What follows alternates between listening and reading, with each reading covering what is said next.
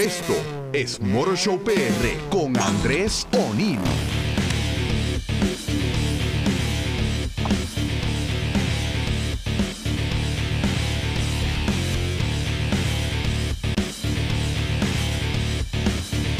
Muy buenas tardes, my friends. Andrés Oni con ustedes aquí en un viernes más de Motor Show PR por el 1320. Como siempre, gracias, my friends, por separar este ratito para escucharme hablarles de automóviles. Tema fascinante. Eh, como siempre les digo, aún la gente que no les gustan los carros, de alguna manera dependen de los autos y el mundo y la industria automotriz es tan fascinante que siempre hay algo interesante, aún para los que no les gustan y les interesa mucho el tema de los automóviles.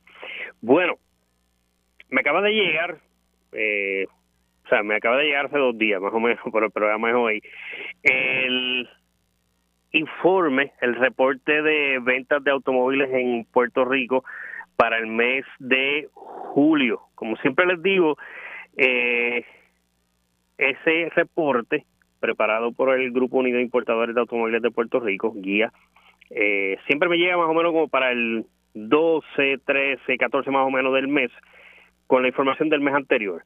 Y entonces pues ya tengo aquí las de las de julio. Y el panorama ha mejorado.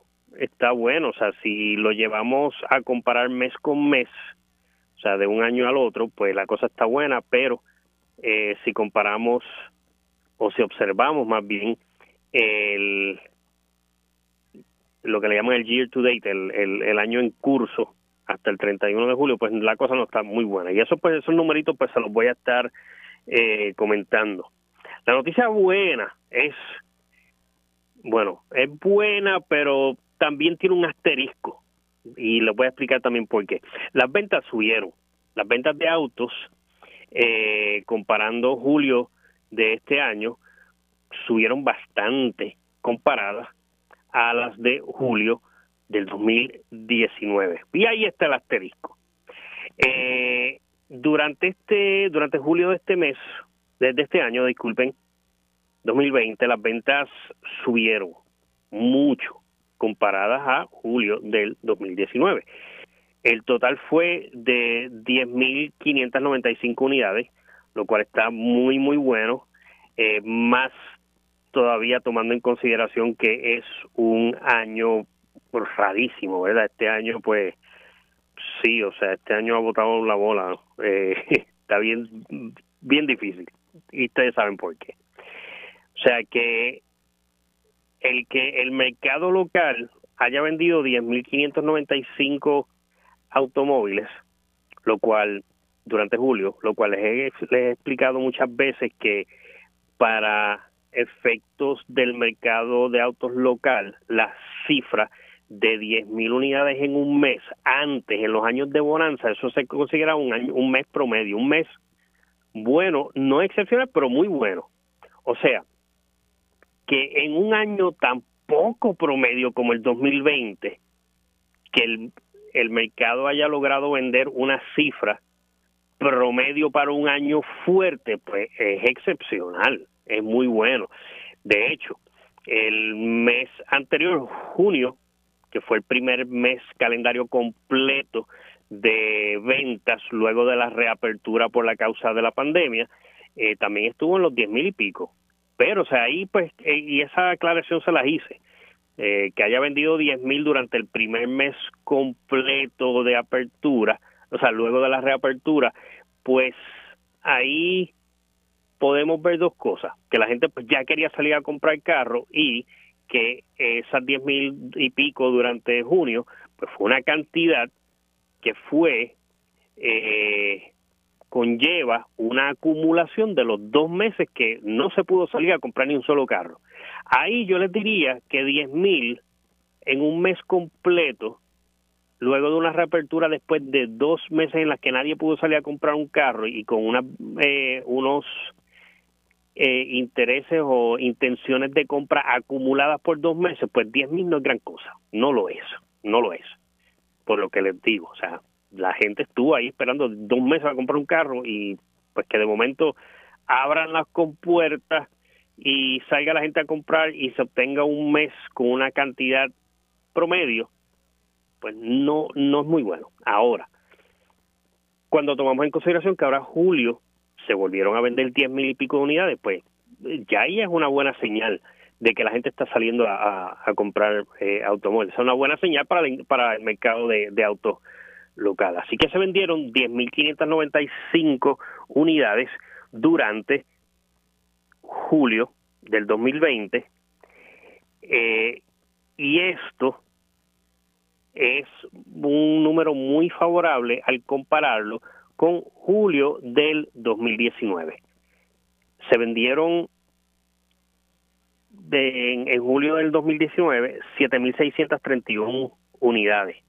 Esto representa un aumento vertiginoso de 38.8% en las ventas de automóviles nuevos en Puerto Rico en julio del 2020 versus julio del 2019. Y eso cualquiera diría, wow, eso es una bonanza, eso es grande, un aumento de casi 40%, eh, casi 3.000 carros más, etcétera. Y en, en situaciones normales sonaría muy bien. Ahí es que hay que poner el asterisco que les mencioné. Ahí es que hay que poner el asterisco. Y ese asterisco conlleva una explicación. Eh, en, en, julio del 2019, algo estaba ocurriendo en Puerto Rico. A ver, ustedes me dicen, ustedes allí en sus casas desde, y desde sus carros, desde donde están escuchando el programa, ustedes contesten qué estaba pasando en Puerto Rico en julio del 2019. Pues sí, eso que estaba ocurriendo, el escándalo Ricky, eh, la grave inestabilidad que hubo en el gobierno durante esos meses, afectó muchas cosas en, la, en el país, incluyendo la venta de automóviles. Recuerden, la venta de automóviles siempre se va a ver afectada ante casi cualquier situación. ¿Por qué? Porque comprar un automóvil no es lo mismo que ir a comprar un paquete de chicle. No es lo mismo que ir a hacer la compra en el supermercado. Bueno, las compras en el supermercado también se ven afectadas en situaciones eh, poco normales, pero, o sea, comprar un carro nuevo no es lo mismo que ir a comprar un six-pack de refresco, no lo es. Entonces, pues, de hecho, muchos expertos dicen que la compra de un automóvil es la segunda inversión más importante o la segunda compra más importante de cualquier familia. La número uno es la casa, la número dos es el carro. O sea, pues no tengo que explicarlo tanto, o sea, es una compra seria. Uno se está endeudando por ya por seis, siete años. Hay gente que está comprando carros a siete años. Eh, los de cinco ya casi no los hay. Eh, casi todo el mundo, sí, o sea, sí los hay, los de cinco años, pero la inmensa mayoría de la gente está comprando a seis años y algunos se están atreviendo a comprar a siete. Eh, y como conlleva un compromiso de seis años, siete, eh, cinco, cuatro, si tiene un poder adquisitivo bueno, bajarlo a cuatro y tres, pues es lo ideal, pero conlleva un, un compromiso económico mes tras mes por varios años. Y ese compromiso mensual, pues, les resta al presupuesto de la familia. Entonces, por eso, cuando ocurre algo, una situación atmosférica, política, eh, de salud como la de ahora, pues uno de los primeros renglones de la economía que se va a pique es la industria de, automóviles. Y entonces el año pasado teníamos la, la situación esta eh, del escándalo Ricky, las grandes protestas, la inestabilidad en el gobierno y pues la venta de autos se vio afectada y julio completo del, del año pasado se fue a 7.631 unidades y este año 10.595. O sea que ese 38.8% pues, en, en situaciones normales pues sería de celebrar. Y ahora pues también uno pues pudiera celebrar, pudiera estar peor, pero por eso hay que ponerle ese asterisco para comparar un año eh, con, con el otro. Y sabe pues que entonces ahí ocurrió algo fuera, eh, fuera de lo normal. Eh, otra cosa es que ese 38.8% de aumento eh, está bueno. Eh, y también les digo, o sea, dos meses consecutivos de ventas de 10.000 unidades o más están buenas también, especialmente durante una pandemia. Pero, pero, aquí hay otro pero. las ventas acumuladas del año, de enero al 31 de julio, están en el piso. Están por debajo en un 28.4%. Lo que les expliqué la última vez que les hablé de la cifra. El, los dos meses completos en el que el mercado de automóviles estuvo herméticamente cerrado, eso se va a seguir arrastrando el año completo, completo. Eh, porque fueron, o sea, fueron casi 20 mil unidades menos 20 o 25, no recuerdo el número que les di la semana pasada, pero, o, pero o sea, 20 ya de por sí es mucho, 25 pues es atroz, cualquiera de los dos, y eso pues se va a seguir arrastrando, y entonces pues por eso vemos un mes sólido con un acumulativo muy malo, de 28.4% por debajo a enero a julio del 2019. Bueno, eh, les tengo aquí, les hice el desglose. Les tengo dos top tens esta semana. Uno que se los debía y uno que corresponde a este informe de ventas del mes de julio.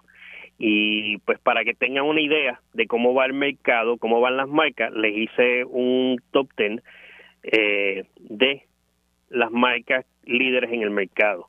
O sea, esto cuando les digo que los hago es porque el, el informe eh, viene con unos totales, pero el desglose en orden, pues tengo que hacerlo yo.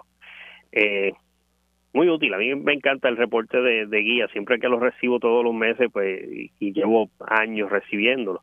Antes, cuando se llamaba el Mazda Report, se llamaba el Mazda Report porque quien lo preparaba era la entonces distribuidora de Mazda y que se llamaba Plaza Motors esa compañía pues se fue de Puerto Rico, pero antes de, de irse a Puerto Rico, todavía era Plaza Motors, que era una división de Sumitomo, Sumitomo Corporation, se la conocen desde Japón, ellos también hacen las gomas y las gomas de ese nombre. Y entonces pues aquí en Puerto Rico tenía la distribución de Mazda. Después fueron fue la compañía que trajo a Kia aquí a Puerto Rico y después le vendió la distribución de Kia a Motorambar, pero se quedó eh, Plaza Motors se quedó muchos años con Mazda y después eh, Sumitomo cuando se fue de Puerto Rico pues vendió la distribución de Mazda a Bella Group. Y entonces pues por muchos muchos años le decían el Mazda Report por eso porque quien lo preparaba aquí en Puerto Rico era Plaza Motors distribuidores de, de Mazda. Eh, y de hecho esto era pues este, el Mazda Report surgió como una un, una actividad de muy buena fe eh, que pues en aquel entonces Mazda, Plaza Motors se eh, comprometió o se ofreció a llevar al informe de ventas en el mercado en Puerto Rico. Sí, las compañías les entregaban sus números y así se hacía. Todo el mundo, las automotrices competidoras entregándose entre sí para que se publicara las cantidades que, que vendían. De hecho, eh, buenos amigos de, de la antigua Plaza Motors me contaban que algunas compañías de autos en Estados Unidos se, se maravillaban, se, se sorprendían que aquí se trabajara así. Eh, recuerdo que una de las anécdotas era que pues necesitaban una cifra de venta de la competencia, yo, yo las tengo, pero ¿cómo tú las tienes si tú eres de tal compañía? Sí, porque en Puerto Rico las compartimos, pero ¿cómo va a ser si son están en competencia? Y dice, sí, pero para nosotros conocer bien el estatus de nuestro mercado, pues entre todos los competidores cooperamos, nos eh, compartimos las cifras de venta y ahí tenemos una idea más clara de cómo anda el mercado y se maravillaban allá por eso. Así que de, esa es la larga trayectoria de este eh, informe de ventas que comparto con ustedes casi todos los meses. Bueno, pues las 10 marcas de mayor venta eh, son las siguientes y ya pues ustedes me imagino que sabrán cuál es la número uno. Eh, y según vaya diciendo cada una, pues les daré unos segunditos para que me digan cuál es la próxima. La número uno, Toyota, eh, lleva hasta el 31 de julio, lleva 12.827 unidades, casi 13.000. La número dos, Hyundai, con 6.054. Tercer lugar está Chrysler. Eh, y como siempre les recalco, en este en este total, 3.987 unidades están incluidas las ventas de sus cuatro marcas americanas. ahí no está ni Fiat, ni Alfa Romeo, ni Maserati.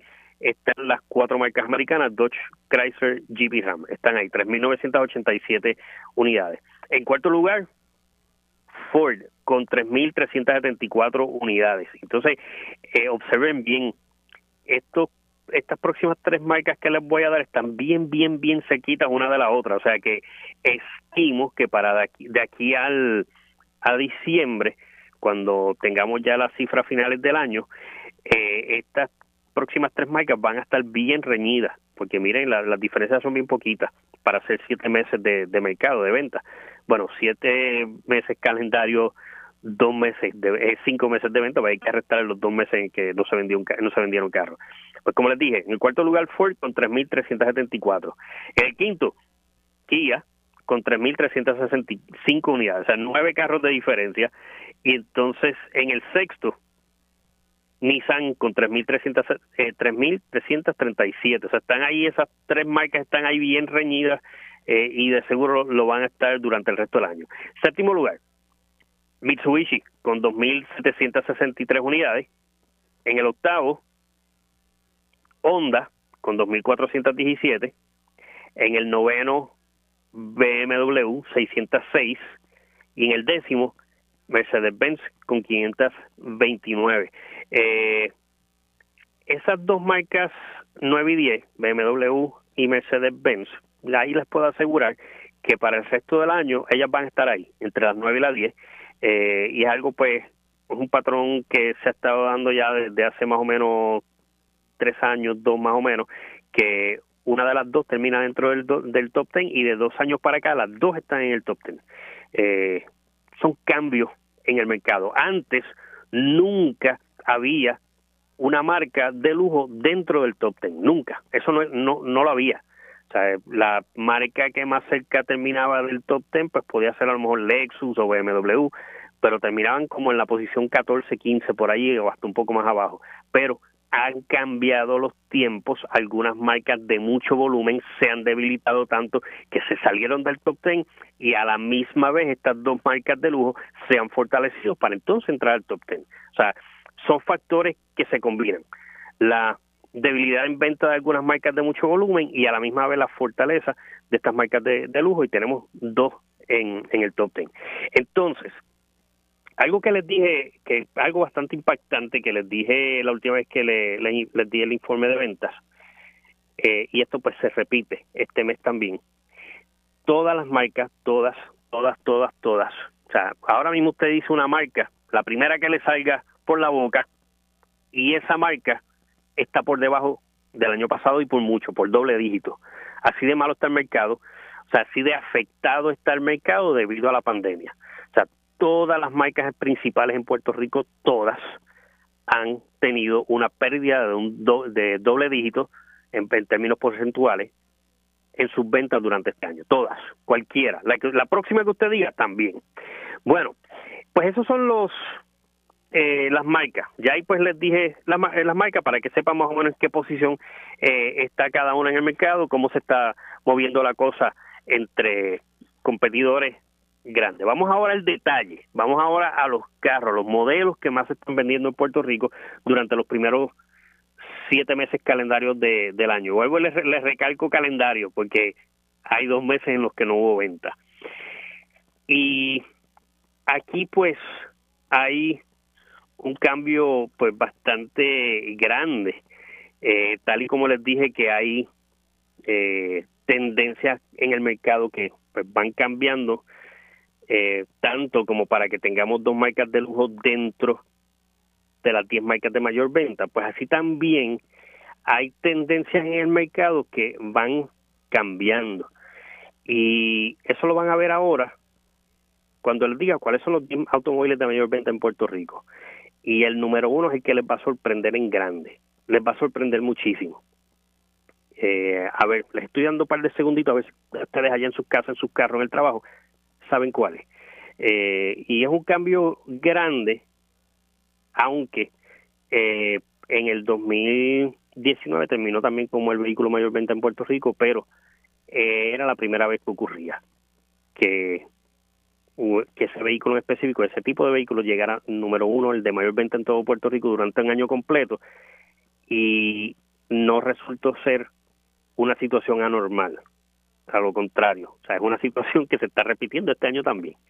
El vehículo de mayor venta en Puerto Rico, para el 2019, el, mayor, eh, el vehículo de mayor venta en Puerto Rico en lo que va de año es la Toyota RAV4. Lleva 3.769 unidades vendidas. Y cuando les digo que esto es algo muy, muy poco usual, es porque en Puerto Rico históricamente, bueno, históricamente por lo menos desde la década de los 70, año tras año, desde los 70, le digo desde los 70 porque eh, para los 60 todavía había muchísimo, muchísimo arraigo entre los carros americanos. Es más, es más, para los 60 no habían carros japoneses casi. O sea, en los 60 pues llegó eh, eh, llegó Toyota. Antes de eso había llegado Toyopet por muy poquito tiempo y Toyota Toyopet se cambió a Toyota, eh, cambió el nombre a Toyota y entonces entró Toyota, entró Datsun, un poco después entró Honda. Eh, Honda en los 70, eh, Toyota y Toyota en los 60 y creo que Datsun, no me recuerdo si entró ya para el 69 o si empezó a principios de los 70. No, no, sí, yo creo que también estaba a finales de los 60. Pero lo que les digo es que desde la entrada del carro japonés a Puerto Rico, de ahí en adelante, eh, la preferencia del puertorriqueño ha sido por los carros pequeños, carros económicos. Y de hecho, les digo más, Puerto Rico es, es el primer lugar bajo jurisdicción estadounidense que tuvo la que aceptó al carro japonés. O sea, cuando llegaron los carros japoneses a Estados Unidos, bueno, les he hecho la historia. Primero cuando llegó eh, Toyota bajo la marca Toyopet, fue un fracaso. Los carritos pues salieron desastrosos. Los japoneses muy valientemente se retiraron del mercado e investigaron por qué los carritos les salieron leña en aquel entonces se retiraron, valientemente se retiraron. Investigaron por qué, se dieron cuenta que habían distintas preferencias entre eh, eh, de gustos regionales, eh, había una falla en la manera de ellos de producir, las corrigieron y regresaron varios años después con el nombre Toyota eh, y lanzaron sus carros y desde entonces pues fueron buenos. Pero, pero, el estadounidense todavía estaba acostumbrado a su carro gigantesco americano eh, y el puertorriqueño, pues, como que le gustó la idea de un carrito chiquito, barato. Claro, el poder adquisitivo allá es más grande. Tú puedes tener allá, en aquel entonces, pues te quedabas con un grandioso Lincoln Continental, un Mercury Montego y carros así gigantescos. Y entonces, pues acá, tener un poder adquisitivo menor, pues la gente vamos a probar esos carritos chiquitos, tan baratos y economizan gasolina, vamos a comprar. Y rápido, bien rápido el puertorriqueño se enamoró de los carros japoneses, enseguida. Y eso ocurrió mucho antes que los estadounidenses. Los estadounidenses vinieron a, gustarle los carros japoneses por necesidad. Cuando llegó el embargo petrolero del 73, ahí tuvieron que bajarse de, las barcazas gigantescas de ocho cilindros con un rendimiento de, gasolina de un solo dígito tuvieron que bajar y empezar a probar los carros, los, carros chiquitos, mientras ya aquí en Puerto Rico era un éxito los carros chiquitos japoneses. Eh, y por eso les digo, o sea, primer lugar en toda la estadounidense, el carro japonés subcompacto fue aprobado, eh, fue aceptado aquí en Puerto Rico. Pues desde ese entonces, desde ese entonces el carro pequeño subcompacto económico en precio y económico en rendimiento de gasolina, fue el vehículo aceptado por la inmensa mayoría de los puertorriqueños a nivel tal de que el carro número uno en Puerto Rico siempre era un carro de esa categoría, su compacto. Hubo muchos años que era el Mitsubishi Mirage, eh, hubo muchos años que era el Toyota Tercel, hubo años que fue el Toyota Eco, eh, muchos años que fue el Toyota Corolla, el Toyota Yaris. O sea, siempre esa categoría de carro chiquito, barato de comprar y barato de mantener, y barato de mantenerlo en movimiento, era el número uno. Por eso es que ha sido tan impactante que la RAV4 se haya trepado a la posición número uno. Entonces, más aún cuando la RAV4 ya no es la guaguita simple que antes, es una guagua sofisticada que cara, tiene un precio alto y está en la posición número uno. una cosa de verdad que, que ha sido pues bien eh, impactante aquí en, el, en nuestro mercado y además de que haya estado número uno el, a final del año pasado, que este año también esté manteniendo esa primera posición. Voy a una pausa bien rápido y cuando regrese les doy el resto del top 10 de los carros de mayor venta en Puerto Rico. Regreso rápido, my friends. Sigue disfrutando de Motor Show PR. Conéctate a Facebook Live y deja tus comentarios en la página de Radio Isla 1320.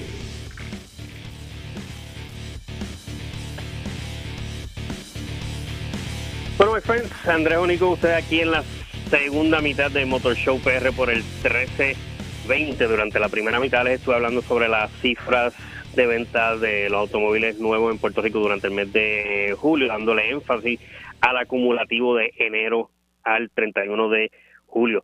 Y justo cuando llegó la pausa, les estaba hablando sobre los 10 vehículos de mayor venta en toda la isla durante los primeros siete meses calendarios. Eh, les mencioné que el primer vehículo pues fue el, el Toyota RAV4, está en la posición número uno con 3.769 unidades. Les dije pues que es muy peculiar eh, la situación de que una eh, SUV mediana eh, de precio alto esté como el vehículo número uno en Puerto Rico. Eh, son tendencias, el mercado pues va cambiando y fíjense cómo ahora el vehículo número uno es un vehículo que pues no está en el está bastante fuera del poder adquisitivo de muchísima gente. Antes pues siempre en el primer lugar estaba había carros subcompactos o compactos que la inmensa mayoría de la gente en Puerto Rico puede comprar. Eh, pues sí, la RAV4 en primer lugar con 3.769 unidades. Entonces, en el segundo lugar está el Toyota Yaris con 2.639. O sea, tan y tan y tan y tan y tan fuertes son las ventas de la RAV4 que el vehículo número 2 no está cerquita ni pisándole los talos, no.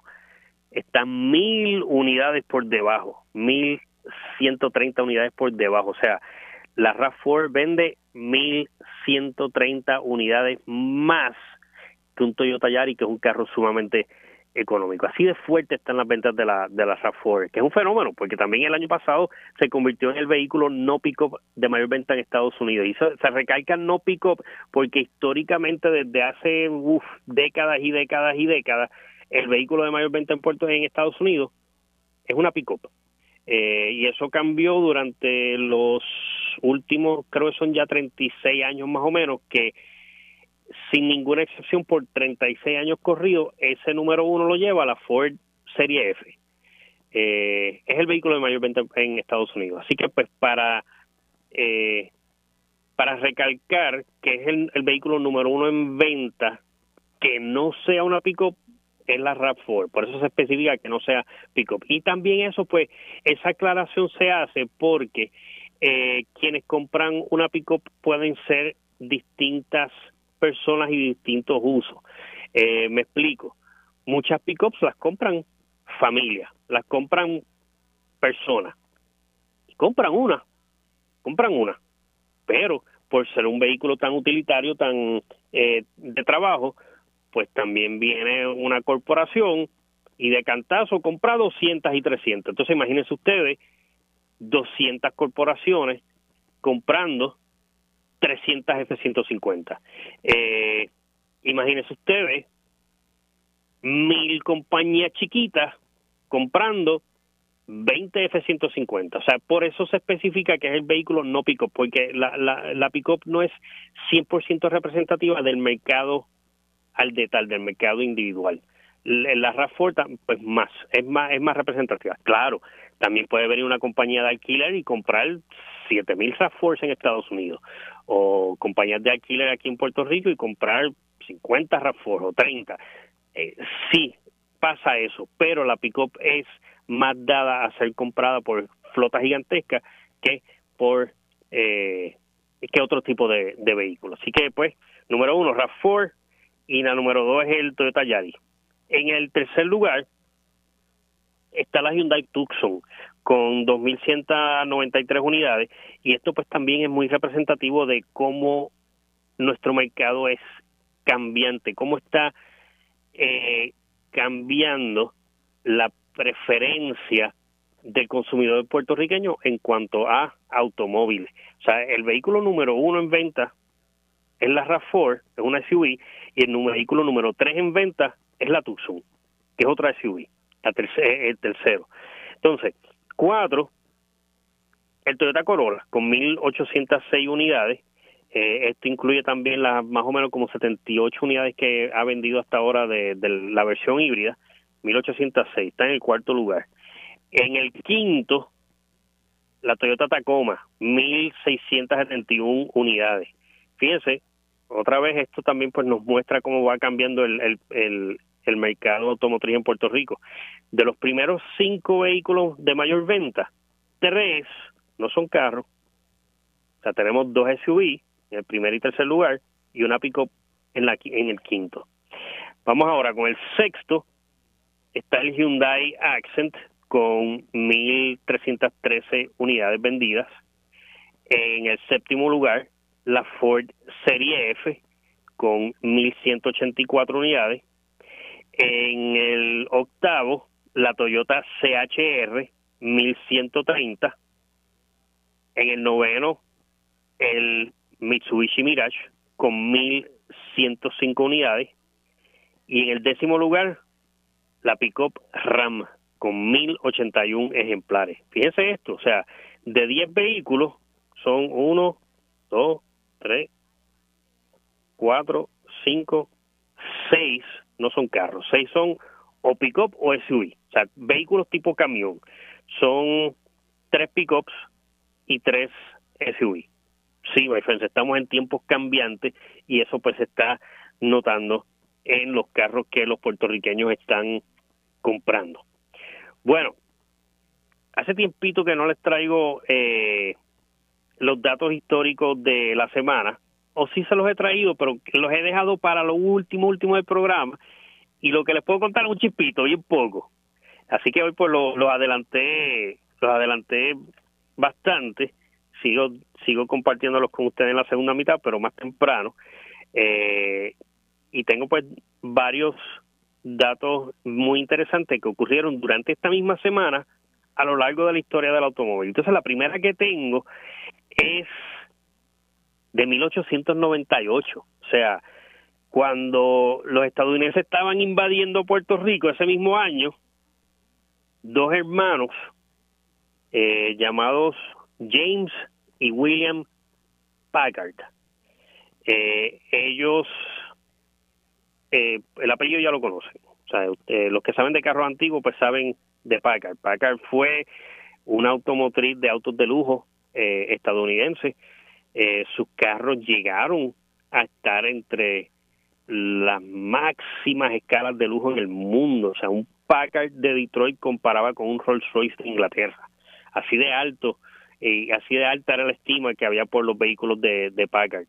era una compañía gigantesca. Bueno, no gigantesca si la comparamos con las tres grandes de Detroit, Ford, Chrysler y General Motors, eh, pero sí grande para ser una automotriz de lujo. Por lo regular las marcas de, lujo pues son como para un nicho. Packard era grande, o sea, tenía una fábrica enorme en Detroit cuyas ruinas están allí todavía. Eh, fui a visitarla, las he ido a visitar en varias veces, o sea, no entré. O sea, yo a mí me encantan los lugares abandonados, pero le tengo mucho, mucha precaución a los lugares abandonados no porque le tenga miedo a los fantasmas, sino que pues uno no sabe quién uno se va a encontrar allá adentro y eso pasa mucho eh, en esas en esas ruinas. He leído muchos reportes de personas que entran a fotografiar ese esos esos lugares y los asaltan allá adentro, les quitan las cámaras y pasan cosas. So, me encantaría entrar, pero las veo desde afuera y menos en Detroit. Pues eh, esa fábrica está allí, esas ruinas están allí todavía, pueden buscarla en internet, se llama, búsquenlo por Packard Plant Detroit y les va a aparecer las millones de fotos que hay de, de esas ruinas. Es una ruina gigante, la fábrica, es que la, la fábrica como tal era muy grande y la última vez que fui allí me pasó algo bien, bien, bien curioso. Fue el año pasado, en enero del 2019, eh, esa fábrica en un momento dado creció tanto que tuvieron que hacer dos alas. O sea, la fábrica era bien grande, eh, justo al frente le corría la, o le corre la, la, avenida, creo que East Grand Boulevard. Y entonces, pues la fábrica creció tanto que tuvieron que hacerle un ala en un solo ala al frente, al cruzar la calle de, del Boulevard. Y entonces, para conectar una ala con la otra, había un puente encima de, del Boulevard. Y entonces, eh, sí, esto yo creo que eso los he contado, eh, era por ese puente pasaban, o sea, se, eh, pasaban chasis de un lado para completar el carro en el otro. Era algo así como cuando usted pasa por la Goya, que está el puente que, que une las dos alas de la planta, y si usted se fija bien por las ventanas, muchas veces se ven los empleados caminando, cruzando de un lado al otro, pero si se fija bien, bien, y no se, y, por favor, no vayan ahora a fijarse tan tan bien que vengan y choquen, ¿verdad?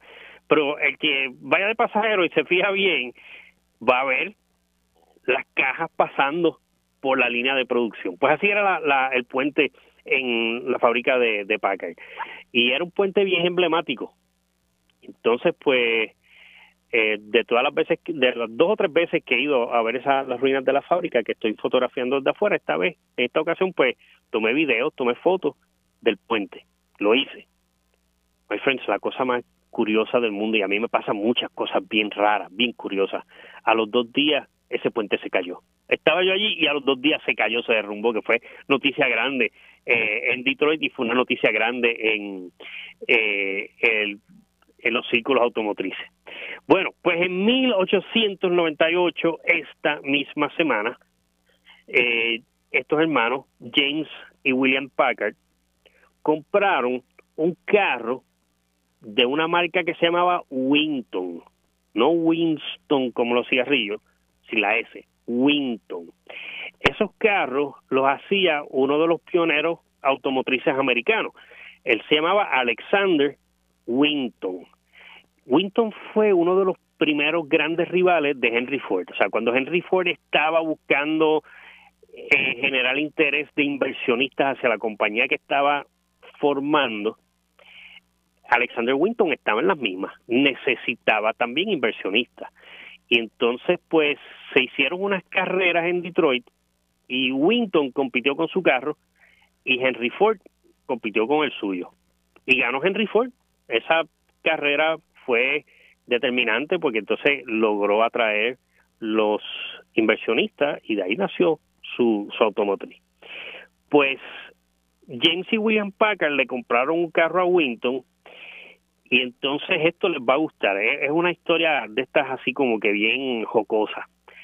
Ellos le compran el carro a Winton y no les gustó. Lo encontraron bien flojo y ellos pues muy indignados se lo dijeron a Winton este carro este bueno este carro en aquel entonces es el horseless carriage la le habrán dicho este carruaje sin caballos no trabaja bien no nos gusta y al no gustarles pero seguir interesados en ese nuevo artefacto, ellos decidieron fundar su propia automotriz. Eran, era gente de plata.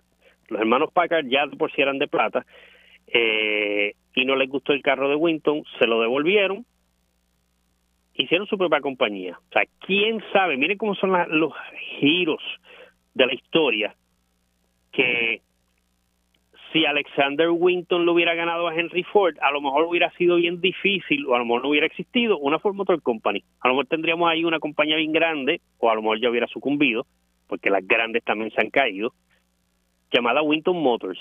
Winton Motors, Winton, la compañía Winton no duró muchísimo tiempo. ¿Quién sabe? Y también si a los hermanos Packard le hubieran, les hubiera gustado el Winton que compraron, nunca hubiera surgido una Packard. Tal vez le hubieran metido billete a la compañía de Winton. ¿Quién sabe? Esos giros de la historia son bien interesantes. O sea, no, nunca sabremos. Pero no les gustó el carro y decidieron hacer el propio. Y ahí salió una compañía que duró hasta, yo creo que Packard duró como hasta los, sí, hasta los 50 que tuvo que fusionarse a Studebaker, que también estaba, eh, le estaba yendo muy mal, se fusionaron ambas y Packard murió primero y después murió Studebaker. Ahora, esta historia de los hermanos Packard es muy parecida a otra célebre historia de dos testarudos millonarios que pelearon por un carro. Y esta historia, lo más seguro, muchos de ustedes la saben. Esta es la de Ferruccio Lamborghini y Enzo Ferrari. Ferrari hacía sus carros ya para la década de los, de los 60, los, carros de Ferrari, y ya desde los 50 estaban muy firmemente establecidos como mm, los mejores carros deportivos del mundo. Y entonces, pues, muy desafortunadamente, la gente cuando llega a una posición alta en la sociedad o, una posición destacada, y a lo mejor llega a esa posición muy meritoriamente por sus talentos, pues muy desafortunadamente hay gente que llega a esos puntos altos de admiración por otro y se le suben los humos a la cabeza. Mm, eso pasa demasiado.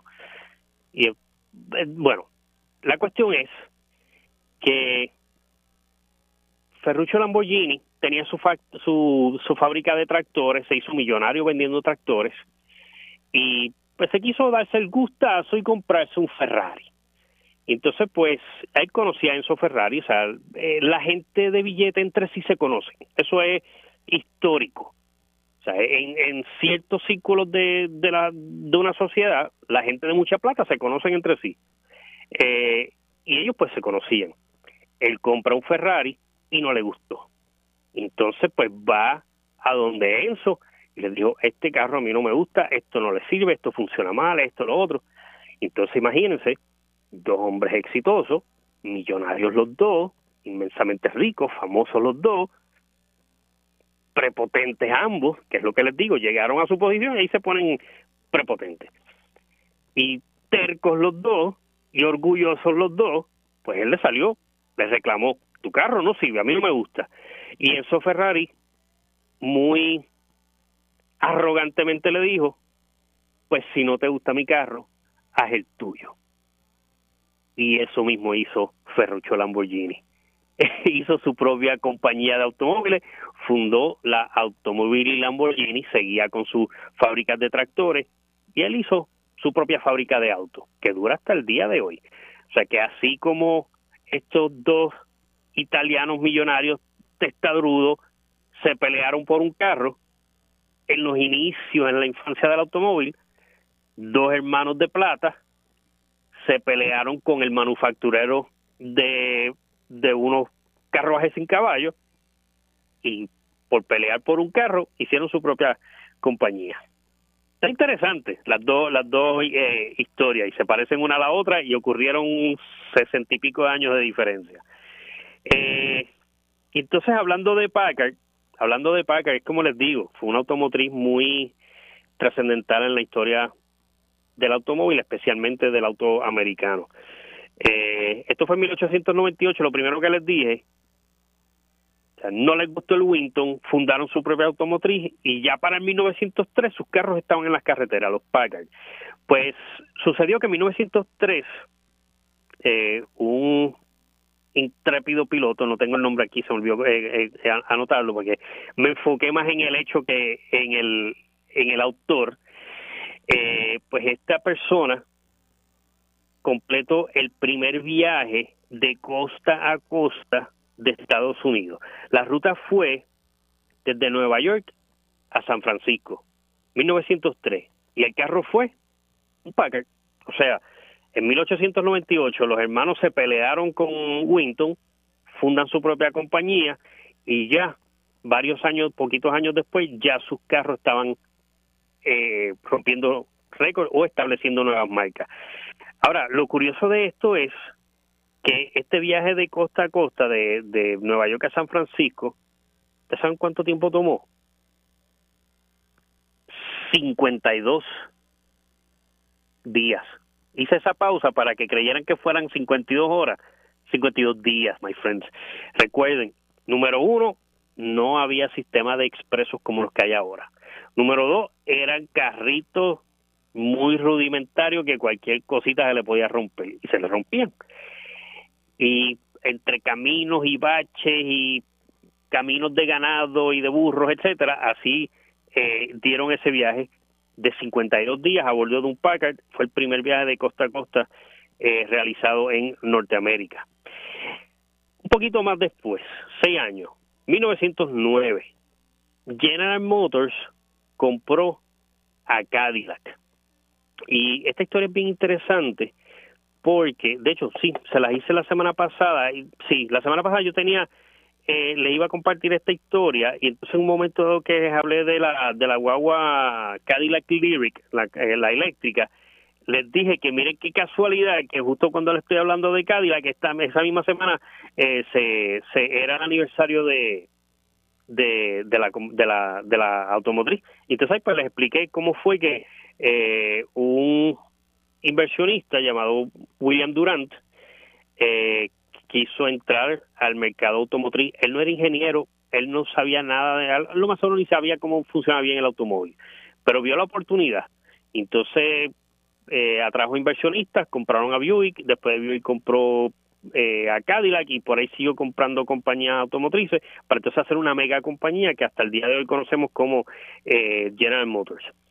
Esta semana, en 1985, eh, este dato, fíjense, debe ser un poco oscuro, no mucha gente lo, lo va a conocer y es porque esta marca que de la cual les voy a hablar nunca se mercadeó de manera oficial en Puerto Rico, aunque sí sus carros llegaron aquí a la isla a través de, del mercado de... Aquí le dicen los carros importados y todos los carros son importados en Puerto Rico, somos una isla, ¿verdad? Pero eh, le dicen carros importados a los automóviles usados comprados en, en Estados Unidos y traídos acá a la isla. Y a través de ese mercado, de ese tipo de, de venta, pues algunos de los carros de esta marca llegaron aquí. Me refiero a Saturn. Saturn, hay muchos de ustedes que la están escuchando ahora mismo por primera vez. Saturn fue una marca de General Motors creada, bueno, crea, salió al mercado en el 90, pero en 1983, 84 por ahí más o menos, General Motors determinó que eh, iba a ser una marca nueva de carros que fueran exclusivamente pequeños. Ellos querían hacerle frente a los carros japoneses. O sea, para los 80, los 70, los carros pequeños americanos pues no eran buenos. Los japoneses les estaban comiendo los dulces en el segmento de los carros pequeños y ya estaban empezando a comerle, eh, no a comerse los dulces tan temprano, pero ya iban por ahí eh, ganando terreno en el mercado de los carros medianos eh, y entonces pues decidieron hacerle frente. Recuerden que durante muchos de los 70 y los 80, de la manera en que las automotrices americanas le hicieron frente a los carros japoneses fue comprando carros japoneses, poniéndole placas americanas. O sea, ellos hacían unos negocios. Eh, por ejemplo, la primera que lo hizo fue Chrysler con Mitsubishi, que hizo un negocio con Mitsubishi esto en la que varios carros de Mitsubishi se, allá en Japón se le ponía placa de Dodge eh, incluso también lo lleva a hacer con carros ingleses, porque Chrysler hasta la década de los 70 fue tuvo una división que se llama Chrysler of Europe eh, y eran marcas europeas que Chrysler había comprado. Estaba la francesa Simca, había estaba la inglesa Hillman, habían varias y se vendían como Chrysler europeos. Y entonces uno de ellos era el Hillman Avenger, y entonces en Estados Unidos se vendía como el Plymouth Cricket. Y pero esos son europeos pero de los japoneses también ellos lo hacían con Mitsubishi eh, Ford lo hizo con, con Kia lo hacía con Mazda eh, General Motors lo hacía con Medio Mundo. Y entonces pero General Motors en un momento dado quería pues tener su propio carro pequeño que le hiciera frente a los japoneses. Y entonces crearon esta marca que se llama Saturn. Y entonces esta semana en el 85 ellos seleccionaron la, el pueblito de Spring Hill en el estado de Tennessee como la sede de esa nueva marca, Saturn. Eh, y es bien importante que hayan seleccionado, o sea, que hayan buscado un lugar para poner esa fábrica, independientemente de que hubiera sido Spring Hill, Spring Hill Tennessee o, Spring Hill, Missouri, o fuera esto, Wichita, Kansas. O sea, la cuestión es que General Motors quería hacer que esa nueva marca fuera tan única que tuviera su propia fábrica, que no compartiera nada con ningún carro, ninguna marca de General Motors. De hecho, General Motors reconociendo la inmensa burocracia que había dentro de ella y sabiendo que esa burocracia les estaba causando en aquel entonces a crear automóviles mediocres, pues determinó que esta nueva marca tenía que estar libre de cualquier tentáculo, de cualquier hilo que la agarrara de la, de la inmensa burocracia de la General Motors de Detroit. Y Saturn fue creada casi, casi, casi como una compañía independiente. Y entonces en el 85, esta semana, fue que la presentaron, encontraron el, seleccionaron el lugar donde fabricarlo y allí por veintipico de años estuvieron fabricando eh, la marca Saturn hasta que sucumbió en el 2008. My friends, se me acabó el tiempo, nos vemos entonces la semana que viene, pero recuerden que durante la semana completa me consiguen en mis redes sociales, en Facebook, Motor Show PR y mi canal de YouTube, Andrés O'Neill, Motor Show PR. Que tengan todos un buen fin de semana.